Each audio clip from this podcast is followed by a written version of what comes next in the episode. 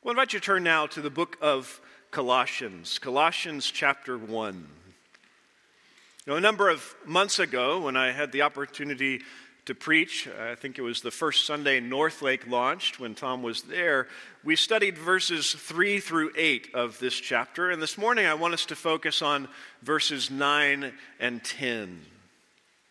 You're likely familiar with Jonathan Edwards. He was a uh, great theologian in America, was a central figure in the Great Awakening of the 18th century, and, which was a movement of God's sovereign grace that brought revival through the preaching of God's Word. But the Great Awakening was also the fruit of the prayers of God's people. Edwards understood this and wrote a book intended to stir God's people to pray for further revival. He entitled the book, An humble attempt to promote explicit agreement and visible union of God's people in extraordinary prayer for the revival of religion and advancement of Christ's kingdom on earth. It's quite a mouthful. Makes Tom's book title sound so simple. Maybe we can, uh, you know, really come up with something more elaborate for one of his forthcoming books. But, but the, the point is clear. Edwards understood that God's people should be characterized by prayer. Because prayer is a powerful means of God's work in the world and in the lives of His people. We're going to be reminded of that today. In our passage today, Paul is describing his regular practice of praying for the Colossians. And he shares with them and, and with us not only that he prays for them, but the content of his prayers on their behalf as well. I want you to consider this morning as we begin your practice of praying for others. Do you have a, a regular practice, a regular habit of praying for other believers? You know, think about your family, maybe your, your spouse or your kids, your, your parents, your grandparents, other extended family members, maybe those you serve with or or fellowship with here regularly at, at Countryside, for our missionaries, and for the church body generally. And, and if and when you do pray for them, what do you pray about on their behalf? You know, certainly it's right that we pray for the physical needs of others, for those going through physical challenges, sickness and surgeries, illness, and those things. Jesus taught us to pray, Give us this day our daily bread. He, he knows that the, the physical realities of this life matter.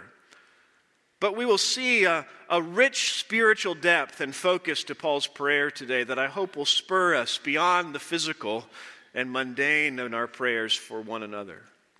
Now, my goal this morning is not to make us all feel badly about our feeble prayer lives. You know, we could all pray more. We could all pray more faithfully and, and with greater spiritual depth. But I, I do hope we will be more motivated and committed to pray for one another and that we will pray differently for one another, having studied this passage together today. Colossians chapter 1. Let's read together verses 9 through 12 to get the full context. Paul writes this He says, For this reason also, since the day we heard of it, we have not ceased to pray for you and to ask that you may be filled with the knowledge of His will in all spiritual wisdom and understanding, so that you will walk in a manner worthy of the Lord, to please Him in all respects, bearing fruit in every good work and increasing in the knowledge of God strengthened with all power according to his glorious might, for the attaining of all steadfastness and patience, joyously giving thanks to the Father who has qualified us to share in the inheritance of the saints in light. In this text, Paul is praying that the Colossians would walk in a manner worthy of the Lord. The first verse and a half in this section, verses 9 leading into verse 10, build to that purpose clause. As you see, Paul says he's praying so that you will walk in a manner worthy of the Lord.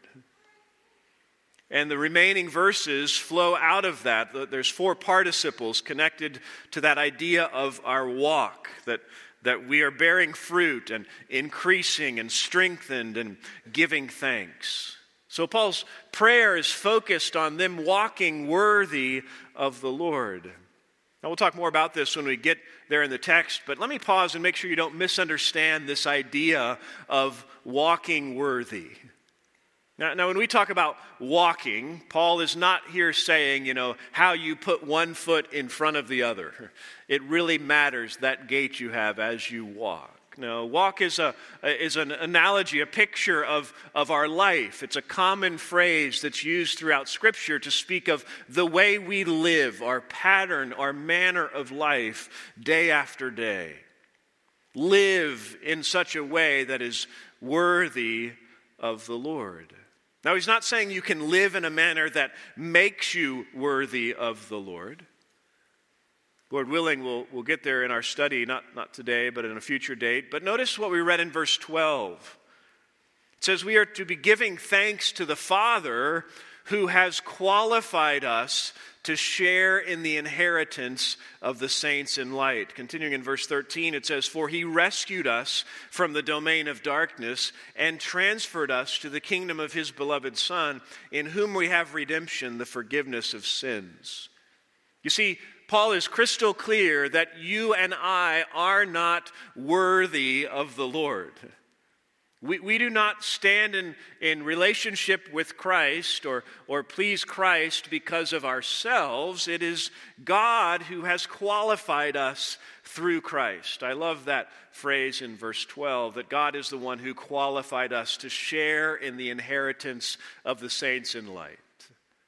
You see, we, we are not focused here today on walking in a way that is worthy in the sense that we are trying to earn or merit God's favor or satisfaction. That comes only through Christ. Think about like, like an athlete who's trying to get a scholarship to play a sport in college. And, and while they're in high school, what do, they, what do they do? Well, they, they work on their skills and they send highlight videos to coaches and they try to keep their grades up. And, and, and they do that. Why? So someone, some team, some coach will want them. They're trying to be worthy of receiving that scholarship. That's not the idea here. Rather, if you're in Christ, you are already on the team. You're like the guy who is wearing the warm ups around campus and going to practice for a program with a, a storied history. How do you walk worthy of that? Well, well, you live in a way that's befitting of the team you are already on. You represent it well. You know, or maybe think of a young man seeking a father's permission to marry his daughter. You know, carefully living in purity and working hard to save money and have something of a plan for his life so the dad and, and the daughter will say yes. He's trying to become worthy. Now, the reality is, if, if you're in Christ, you're already married. Live befitting that ring on your finger and the precious relationship that God has already given. You still guard your purity and work hard to provide, but it's because of the relationship, not in order to gain it. So, Paul is praying that the Colossians would walk in a manner worthy of or befitting of the Lord, that they would live in a way that is is appropriate to and fitting with the Savior who died for them. But in this text, he not only prays for a worthy walk, but he really teaches us about a worthy walk as well. He helps us understand what it means and how to walk worthy of the Lord so we can pray to that end and so we can live that way. So let's begin considering the foundations of a worthy walk. The foundations of a worthy walk in verse 9. Again, Paul says, For this reason also, since the day we heard of it, we have not ceased to pray for you and to ask that you may be filled with the knowledge of his will in all spiritual wisdom and understanding. This paragraph flows out of what came before. Paul says, For this reason also, since the day we heard of it. What was it that Paul, and as we see in verse Timothy, verse 1, Timothy had heard of? Well, it's what he had thanked God for back in verses 3 through 8, which is the first foundation of a worthy walk. It's the work of God through the gospel. You see, Paul began expressing his prayers regarding the Colossians back in verse 3. If you look back there, he, he said this He said, We give thanks to God, the Father of our Lord Jesus Christ, praying always for you. Since we heard of your faith in Christ Jesus and the love which you have for all the saints, because of the hope laid up for you in heaven, of which you previously heard in the word of truth, the gospel which has come to you, just as in all the world also. It's constantly bearing fruit and increasing, even as it has been doing in you since the day you heard of it and understood the grace of God in truth. Just as you learned it from Epaphras, our beloved fellow bondservant, who's a faithful servant of Christ on our behalf, and he also informed us of your love in the Spirit. You see, Paul had heard of how the gospel was proclaimed to them and, and how that message of the gospel had an impact on them because they responded to it in faith. And they were transformed through the work of the gospel such that they loved one another and they had hope and, and, and they were living consistent with what had been preached to them. You see, in response to this knowledge of, of God's work in their lives, Paul gives thanks to God in verse 3 and in verse 9, he prays for them to walk worthy. You see, Paul understood that the first step in transformed behavior in a worthy walk is salvation. It's regeneration. It's, it's new life in Christ. A person cannot walk worthy of the Lord until he has responded to the gospel, until God has so worked in their heart to draw them to Christ. We see this over in chapter 3 of Colossians. If you turn there briefly,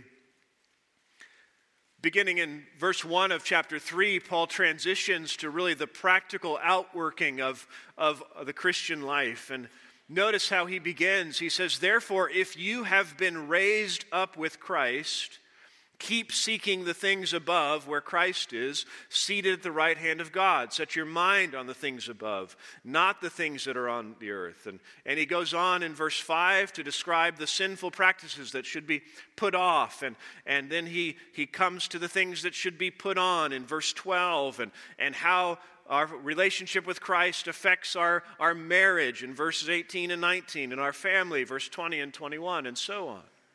But notice where this begins in verse 1 of chapter 3. He says, Therefore, if you have been raised up with Christ, do all these things. You see, it is impossible to live worthy of the Lord, to obey all that He has called us to, apart from that transforming work of God's grace through the gospel. Someone who is not a believer in Christ cannot walk worthy of him. But if you are, if you have understood the gospel and you have repented and placed your faith in Christ, God has given you new life. The eager expectation and hope is that you will. Turn over to Romans chapter 6, where we see this clearly as well.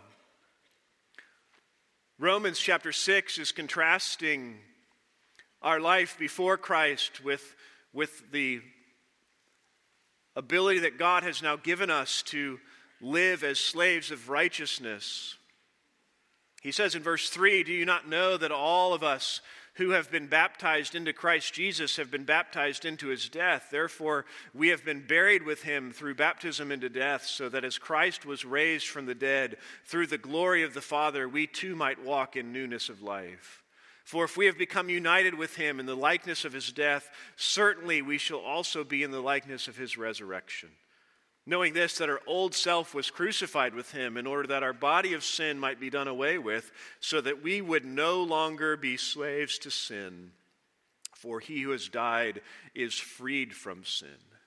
See, apart from that work of God through the gospel, apart of our, from our union with Christ, we are dead in our sin. We are slaves to sin. But now, in Christ, we are freed to live righteous lives.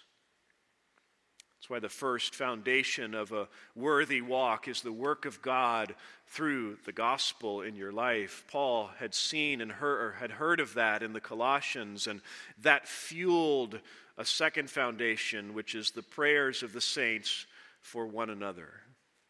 You see, a worthy walk, though it is now possible for a believer who's been regenerated, does not automatically happen. And so Paul says, for this reason, verse 9, since the day we heard of it, the work of God through the gospel, we have not ceased to pray for you and to ask these things. You know, it's interesting. Did Paul hear of the work of God in their lives through the gospel and simply check them off his list and say, okay, nothing more to do here? They're saved, they're in. God has begun a work in them, and the gospel is transforming their lives. I'm, I'm good, I'm moving on somewhere else. No. Having heard of the work of God through the gospel, he says, We have not ceased to pray for you. Now, you understand, this does not literally mean that Paul never ceased to pray for them in the sense that he was praying for them 24 7, 365. This was the only thing Paul ever did. Paul did a lot of other things besides pray for the Colossians. He, he ate and he slept and he wrote letters and he preached and he made tents and he, he did all sorts of things. So he's not saying he, he literally never ceased praying for them. What he's saying is prayer was a regular and continuing pattern of his life for them. He, he did not stop praying for them. He didn't, you know, pray for them for a little while and then, ah, moving on to something else. He, he didn't give up praying for them. He didn't grow weary in praying for them. He didn't move on to something else. He continued to faithfully and regularly pray on their behalf. How often we, we fail to even start praying for each other, much less continuing without ceasing. But, beloved, if we believe that our prayers on behalf of other believers are vital to their spiritual growth and maturity, we will be like Paul. We will pray without ceasing for other believers. Paul understood that. He understood that the prayers of the saints for one another are a vital foundation of a worthy walk. What would be the impact if each of us in this room, each of us who are part of this church, began to regularly and consistently pray for one another's spiritual growth and maturity. You know, I'm convinced that one reason we have seen God do what He has done in the lives of the believers here at Countryside is, is because many do pray for one another in that way. May we not cease doing that, and if that's not a regular pattern in your life, may it soon become one. But notice what he prayed for. It says, For this reason also, since the day we heard of it, we have not ceased to pray for you and to ask that you may be filled with the knowledge of his will in all spiritual wisdom and understanding. Here we see a third crucial foundation of a worthy walk, which is the knowledge of God's will through his word. Paul prayed that they would be filled with the knowledge of his will. You know, one of the reasons Paul wrote this letter was to confront the, the Gnostic heresy that there was some hidden or secret knowledge required for spiritual maturity. He, he's writing, and he'll go on to explain in the letter that, that we have all we need in, in Christ and, and in what he has revealed, that there's not some secret mystical knowledge that only a select few have that is essential for our spiritual growth. But in confronting that idea of some secret, hidden, or deeper knowledge, Paul does nothing to minimize the importance of knowledge. He does pray that they would be filled with knowledge.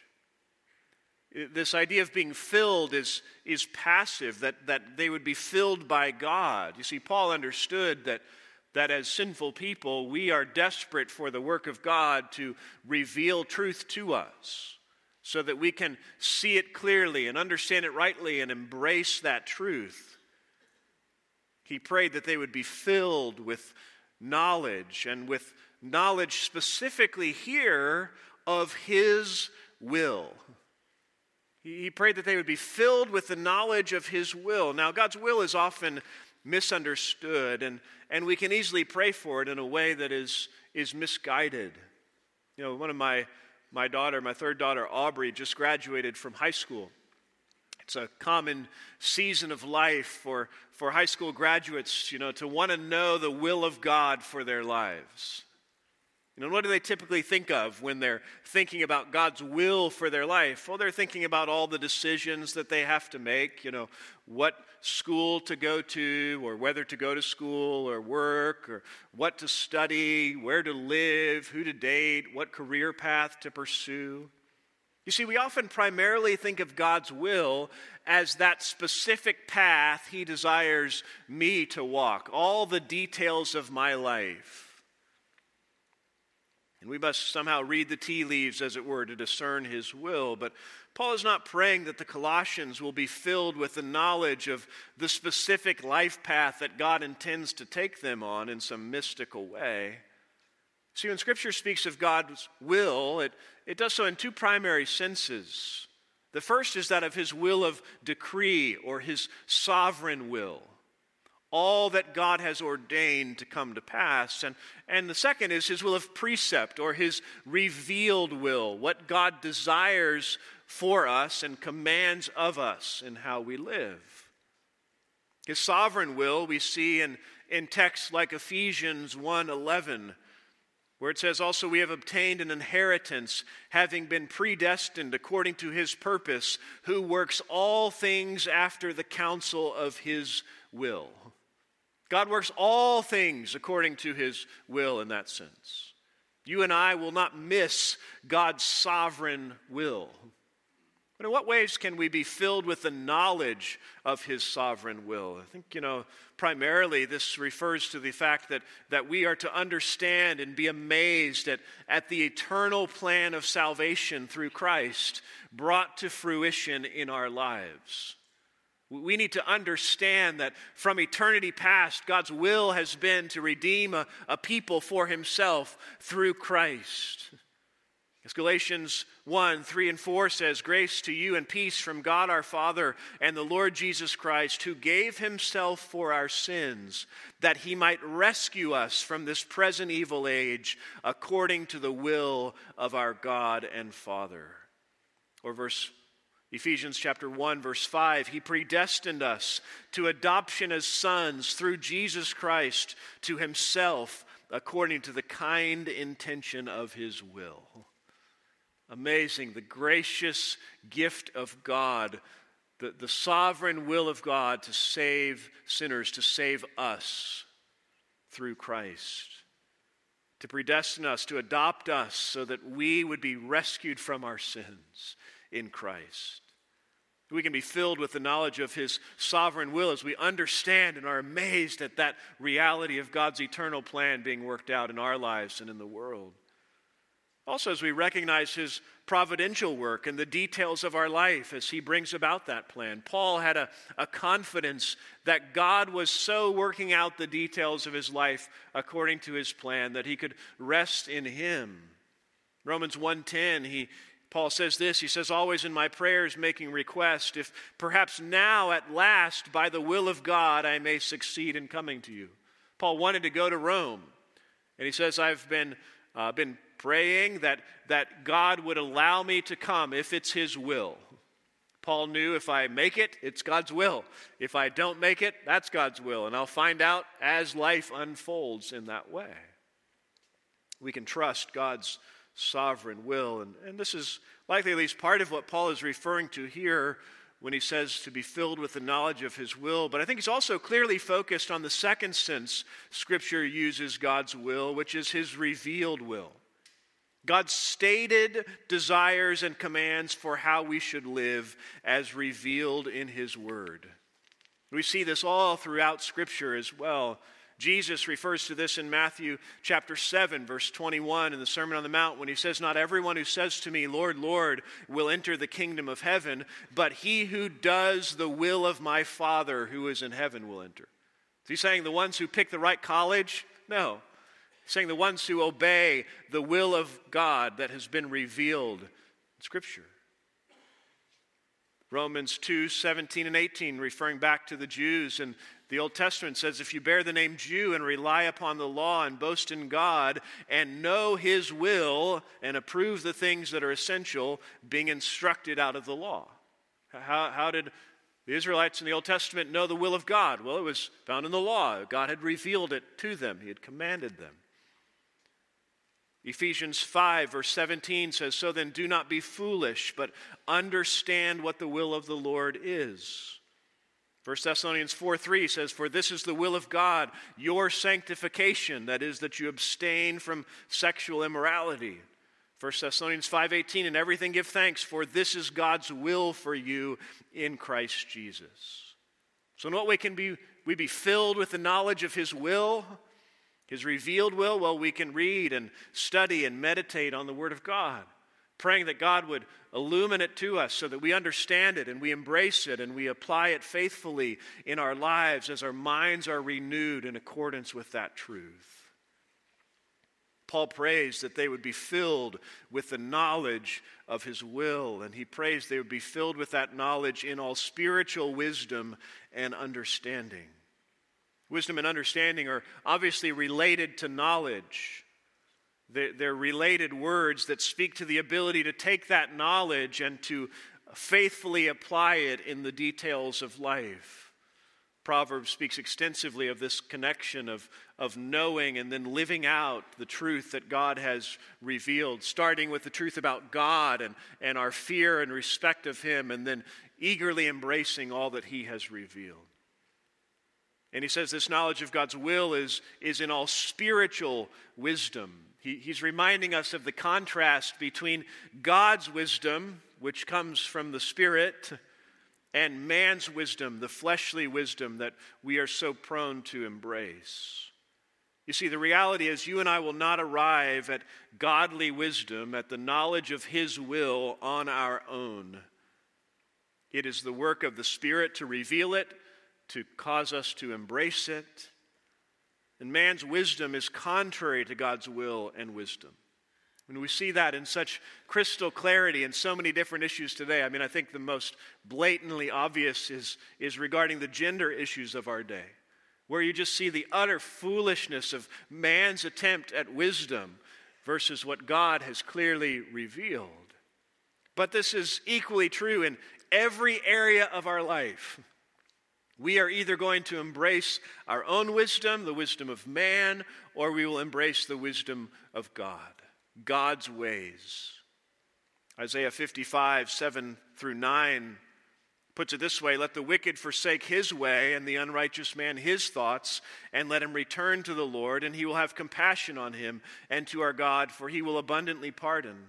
God says, For my thoughts are not your thoughts nor are your ways my ways, declares the Lord. For as the heavens are higher than the earth, so are my ways higher than your ways, and my thoughts than your thoughts. Beloved, we need God's thoughts so that we can live God's ways. We need to understand His will in all spiritual wisdom and understanding. But don't miss the larger context and connection here. Paul is not simply praying for them to be filled with the knowledge of God's will so that they can become Bible scholars. He's praying for them to be filled with the knowledge, that knowledge, so that they will walk in a manner worthy of the Lord. As our knowledge our understanding of God's will, both the work that He is doing through eternity to save sinners and, and the revealed will, what He has called and commanded us to do, should affect our conduct. And at the same time, we will not have right conduct apart from the knowledge of His will. You cannot say, I love Jesus and I want to walk worthy of Him, and I'm just going to go do the best that I can. No, you've got to know God's will so that you can do the things that He calls you to do. So we've seen the foundations of a worthy walk. If you want to have a worthy walk, if you want to walk worthy of the Lord and you want to pray for others to do the same, it starts with the work of God through the gospel. You must be saved, a new creature, freed from slavery to sin, to walk in newness of life. We, it's, it's built on the prayers of the saints for one another. We need to be praying for one another that we would walk worthy, and it flows from the knowledge of God's will through His Word. Secondly, let's briefly consider the focus of a worthy walk. Look at verse 10. He prays these things so that you will walk in a manner worthy of the Lord to please him in all respects. You know, elsewhere in the New Testament, Paul writes about walking worthy of various uh, things. Verse 12 of 1 Thessalonians chapter 2, Paul says that you would walk in a manner worthy of the God who calls you into his own kingdom and glory. Ephesians chapter 4 verse 1 he says therefore I the prisoner of the Lord implore you to walk in a manner worthy of the calling with which you've been called. Philippians 1:27 conduct yourself in a manner worthy of the gospel of Christ. We should walk worthy of the gospel, of, of the calling that God has given us, of the salvation He has given us, of God who's called us. Here, he specifically focuses on walking in a manner worthy of the Lord. Walk in a manner worthy of Jesus, who is a, a focus of this letter. The rest of this first chapter flows into a, a, a, a beautiful um, exaltation of Christ. Chapter 2 focuses on the, the fact that all wisdom and knowledge is found in Christ. And the work of Him on our behalf is all that we need to have a relationship with the Father. This letter is centered on Christ. And here, Paul is praying, calling us to walk worthy of Him. As I've already stated, this is not saying we're seeking to live in a way that proves our worth to the Lord. Rather, we are striving to live in a manner befitting of Him and what He's done. What does that look like? Well, the next phrase really defines this. Paul says, Walk in a manner worthy of the Lord to please him in all respects. To walk worthy of the Lord means we are focused on pleasing Christ in everything. That our chief desire and our goal in every element and aspect of our life is not to do what we want, but to do that which pleases Christ because of all that he has done for us. At its core, a worthy walk is characterized by the focus on pleasing Christ in everything, on doing what he desires, even when that contrast with ours because Christ is Lord and our lives are no longer our own. So we live for His glory and obedience to His word. And we seek to do that, as this text says, in every respect, in all of life. There's no areas that, that we say, well, I'm just going to kind of keep that one for myself. No, in, in what we think, we, we take our thoughts captive into conformity to, to the Word of God uh, in accordance with Christ. In our attitudes, we choose not to, to maintain sinful attitudes that are contrary to the character of Christ. Rather, we choose to be thankful and to rejoice in all things and to trust Him. In, in what we say, no careless words uttered, but guarding our speech and using them to build up others and to give grace to others. And how we relate to and interact with others. We consider them more important than ourselves and treat them with the patience and grace and kindness that God has treated us. And in what we do and don't do, we put off the sinful behavior that characterizes those who don't follow Christ, and we put on righteousness consistent with his character. Yes, this is why it's so vital that we be filled with the knowledge of His will so that we can please Him. We can't please Him if we don't know what He wants. You know, maybe in your home growing up, or you know a family where, where the child was trying to please the parents, but the parents were all over the place on what they wanted for the kids at any given time. And so the child feels a frustration of not being able to please the parent. For us to please Christ, it's not a mystery of what He wants. He's not all over the place. It doesn't change from day to day. He's given us His will and His word. We just have to know it so that we can live in a manner that pleases Him. When we know His will through His Word, and we desire and are focused above all else on being pleasing to Him by obeying His will, such is a life worthy of Him. You know, it's interesting to me that Paul begins this letter in, in chapter 1, thanking God for the work that's already taken place, but then praying that they will be filled with the knowledge of His will so they will walk in a manner worthy of Christ. And then he goes on in the end of chapter 1 and he, he paints this beautiful picture of who Christ is and what he's done so that we will be motivated to walk worthy of him. We'll want to live for him. And then in chapter 3, he, he spends that chapter and, and most of chapter 4 saying, This is what it looks like to live according to his will. See, while he doesn't state it directly, in some ways I think Paul is praying that God will use even his letter to fill them with the knowledge of his will so that they will live worthy lives of obedience. You know, while none of us can do that perfectly in this life, none of us can perfectly obey Christ. What an encouragement to know that we can actually please the Lord that we love. I want you turn to 1 Thessalonians chapter 4. 1 Thessalonians chapter 4.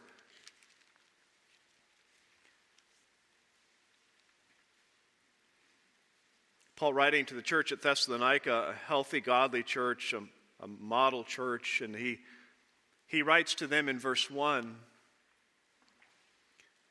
And he says, Finally, then, brethren, we request and exhort you in the Lord Jesus that as you received from us instruction as to how you ought to walk and please God, he says, We've, we've written to you, you've, you've been instructed, we've taught you how to walk and please God. Notice then the, little phrase after that, just as you actually do walk. What encouragement. We, have wrote, written to you, we've taught you how to walk and please God. We, have undoubtedly been praying for you too, that you would be filled with the knowledge of that will and that you would walk according to those things. And guess what? You're actually doing it. You're walking consistently with the will of God. Not perfectly, but in a way that pleases Him. But then notice the end of verse 4. He says, We, we exhort you that you excel still more. He says, You're doing it. You're walking according to His will to please Him, but excel still more in that. Continue to strive for that. You know, I hope that as you consider this prayer of Paul in a worthy life, that your heart's desire is to live that way.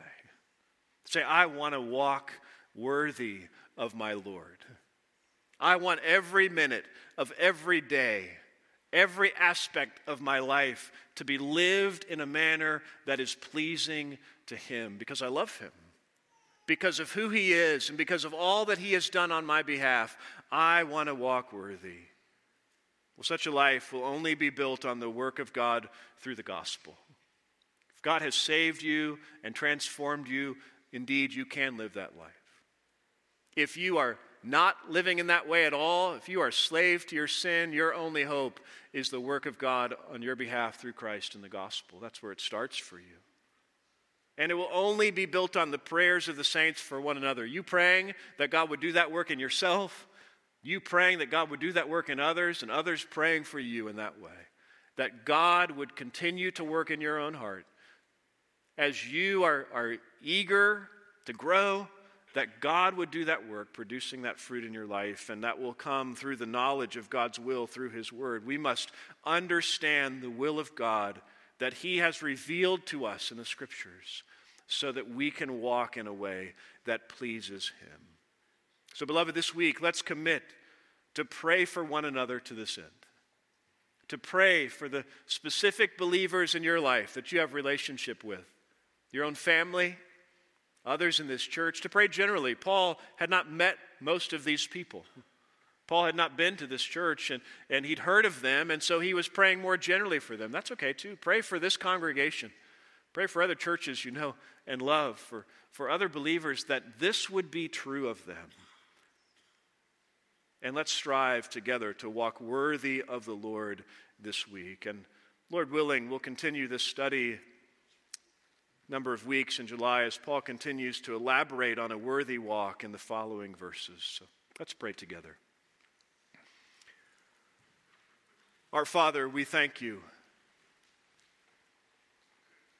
for the amazing work that you do through Christ, through the gospel. Thank you that for many of us in this room, we can praise you for the work that we see in our lives, for the fact that you have saved us, you are transforming us into the image of your Son, and we exalt in that. And, and Lord, we desire to walk worthy of you. Lord, I pray that you would help us to be committed to praying for one another, even as we see modeled by Paul. Lord, help us to pray for all the details of one another's life because we love and care for one another, but help us to pray for the spiritual growth and maturity of one another. And Lord, we ask that we would be filled with the knowledge of your will in all spiritual wisdom and understanding so that we may walk in a manner worthy of our Lord, to please Him in all respects this week. Lord, do that work for your glory. And Lord, I pray if there's those here today who are not in Christ, who have never humbled themselves to you, who have lived and are living for their own desires, not for Him, I pray they would repent even this day, humble themselves before you so that they can be rescued from sin, be qualified to share in the inheritance of the saints in light, and and then to go and live lives striving to please you and walk worthy of you. We love you. We thank you. In Christ's name, amen.